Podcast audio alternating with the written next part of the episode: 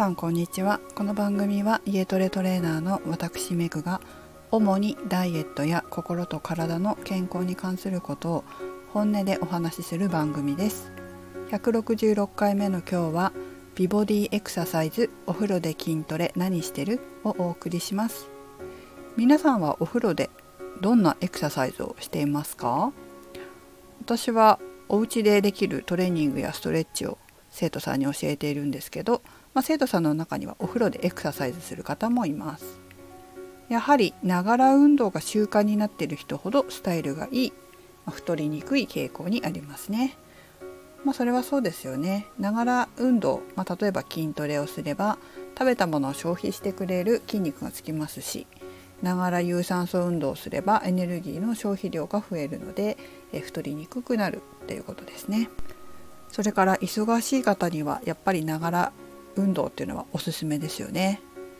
今日は生徒さんたちが行っているお風呂エクササイズとか私がいつも行っているお風呂エクササイズ筋トレなんかをご紹介していきたいと思います。まずですねみんながやってるお風呂エクササイズ。こちらは多いのは腹筋柔軟体操ストレッチこの3つになりますね。まず腹筋ですけど結構皆さんもやってらっしゃる方多いんじゃないですかね。腹筋まあお腹引き締めエクササイズになりますけどだいたいこう3つぐらいメインなものを、まあ、やりやすいものをご案内するんですけど1つ目は足を浮かせてお腹でキープするものですね。2つ目は膝を立ててそしてツイストエクササイズ。3つ目は呼吸でウエスト引き締めエクササイズ。こういったものはお腹の引き締めエクササイズとしてお風呂でやるにはやりやすいんじゃないでしょうか。またいつか動画などでご紹介しますね。2つ目柔軟体操。まあこれ体操って言いますか体を洗う時に関節周りを柔らかくするっていう感じです。これすごいおすすめなんですよね。あの私すごい昔体が硬かったんですよ。もう今ちょっと信じられないかもしれないですけど。っていうかあの私の学生時代の友達は体が今柔らかいことが信じられないと思うっていうぐらい体が硬かったんですね。で背中で右手と左手がつなげなかったんですよ。えーと、例えば右が上から肩の上から手を回して、え左が、えー、背中の後ろから手を回して手と手指と指を触るっていうやつですね。まあ、左と右逆でも同じですけど、まあ、それが全然できなかったんですね。でどうして今つなげるようになったかというとなるべくこうもちろん後ろに手を回したりして柔らかくしてたんですけど、まあ、それだけじゃなくてお風呂の中であの長いタオルで背中洗ったりゴシゴシして洗ったりするじゃないですかそれをやめてちっちゃいスポンジで背中をわざと洗うようにしたんですよ。お風呂の時間を使って肩関節を柔らかくするエクササイズをしてたっていうことですね。なるべくこう同じ方向右ばっかりこう右利きだと上にしちゃうんですけどそれだと今度左の肩の周りが硬くなっちゃう。っていうか柔らかくならないのでなるべくこう左側も上にしたりして左右対称にできるようにしてました。まあ、これも一つですね。肩関節の柔軟性をつけるために背中を手とか手だ手とね手だけとかちっちゃいスポンジであえて洗う。で2つ目は股関節の柔軟性をつけるために、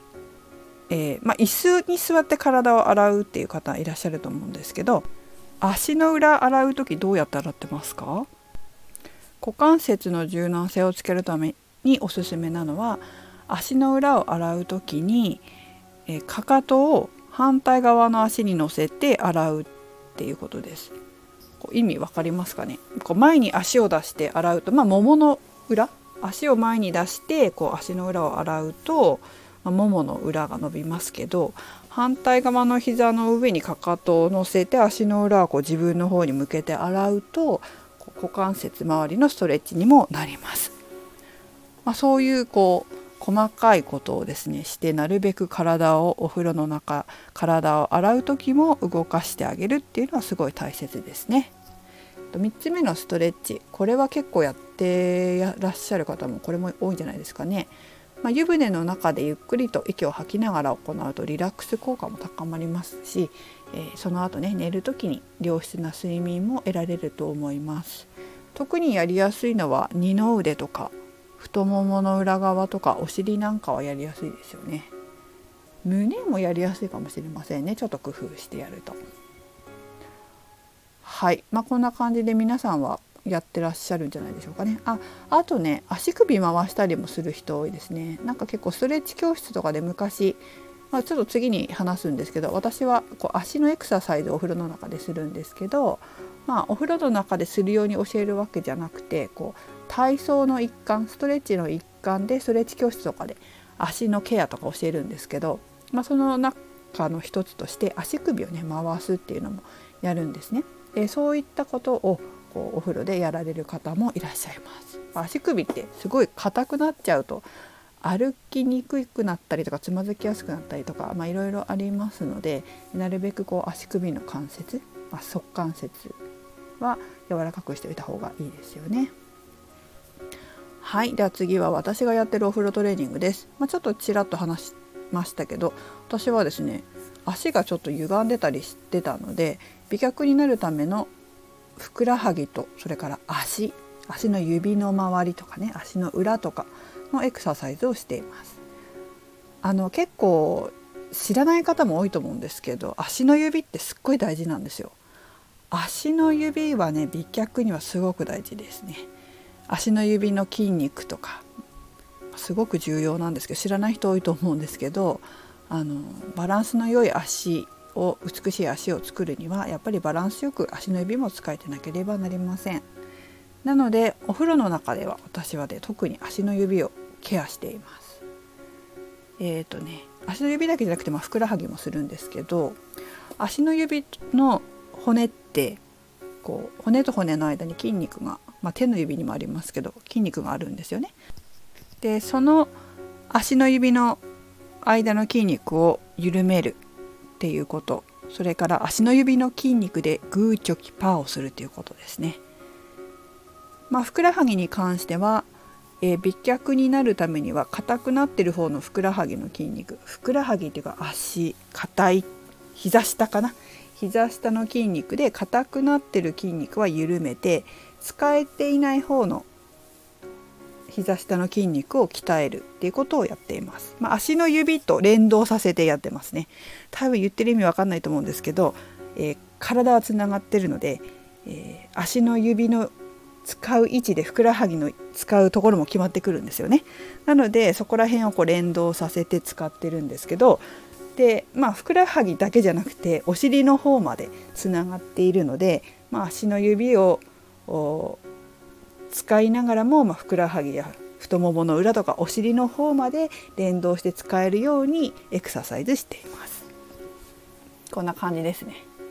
でただですね言わなきゃいけないのは体は心の表れなので足が歪んでたりするのは私もそうですけどメンタルからも来ます例えば落ち込んでると下を向いてとぼとぼ歩きますし自分に自信があるという方はちょっと体を開き気味でなんとなく偉そうに歩きますよねまあ偉そうにというか自信を持って歩きますよね落ち込んだメンタルを変えるのにスキップしましょうって教える自己啓発のセミナーもあります。まあ、ちょっと私行ったことあるんですけどすごくね理にかなってると思うんですよね。落ち込んだ時こそスキップすると。スキップしてる時って落ち込んだ時ってしないんですよね。ちょっと嬉しいことがあるとスキップしたりするじゃないですか。これもなんかね心の表れじゃないですか。スキップしちゃうぐらい嬉しいみたいな。なのであの落ち込んだ時こそメンタルを変えるのにスキップしましょうみたいなことを言ってましたね。まあ、これってこう体から気持ちを変えるっていうことではあるんですけれども、まあ、それ結構一時的だったりするんです。で心はどうしても体に現れてしまうので、まあ、体だけじゃなくて心理の面からアプローチすると、え美ボディになりやすくなります。まあ体だけ変えるよりはなりですよね。なんて言ってもから考え方の癖っていうのは必ず体の動きの癖にもなって出てきますので。で私もすごく足が歪んでたんですけどメンタルを変えてからどんどんね体の使い方を変えが変わってきたりとかしました。結構しましたね。私は昔は風のようにふわふわ生きてるのがかっこいいと思ってたんですよ。だけどそれは本当に子供心で子供の価値観なんですよね、まあ、それを子供の価値観だと思ってないかったので気づかなかったからそうふわふわっと生きてて、まあ、ふわふわ生きてるから足の指とか使ってないんですよ歩く時とか。もうそれは良くないわけですよ。逆にこう人生はちゃんと地に足をつけて着実に堅実に生きた方がいい。これが大人の考え方だっていうことに気がついてからちゃんとね足の指を使って歩けるようになってきたんですよ。こうやってね心って絶対体に出てくるので、えー、心を変えることも美ボディにはすごく重要なんです。皆さん絶対にねここ忘れないでください。体だけ変えてもあの変えようと思ってもパターン思考のパターンが変わらないと体のパターンも変わらない。ということは結構あります。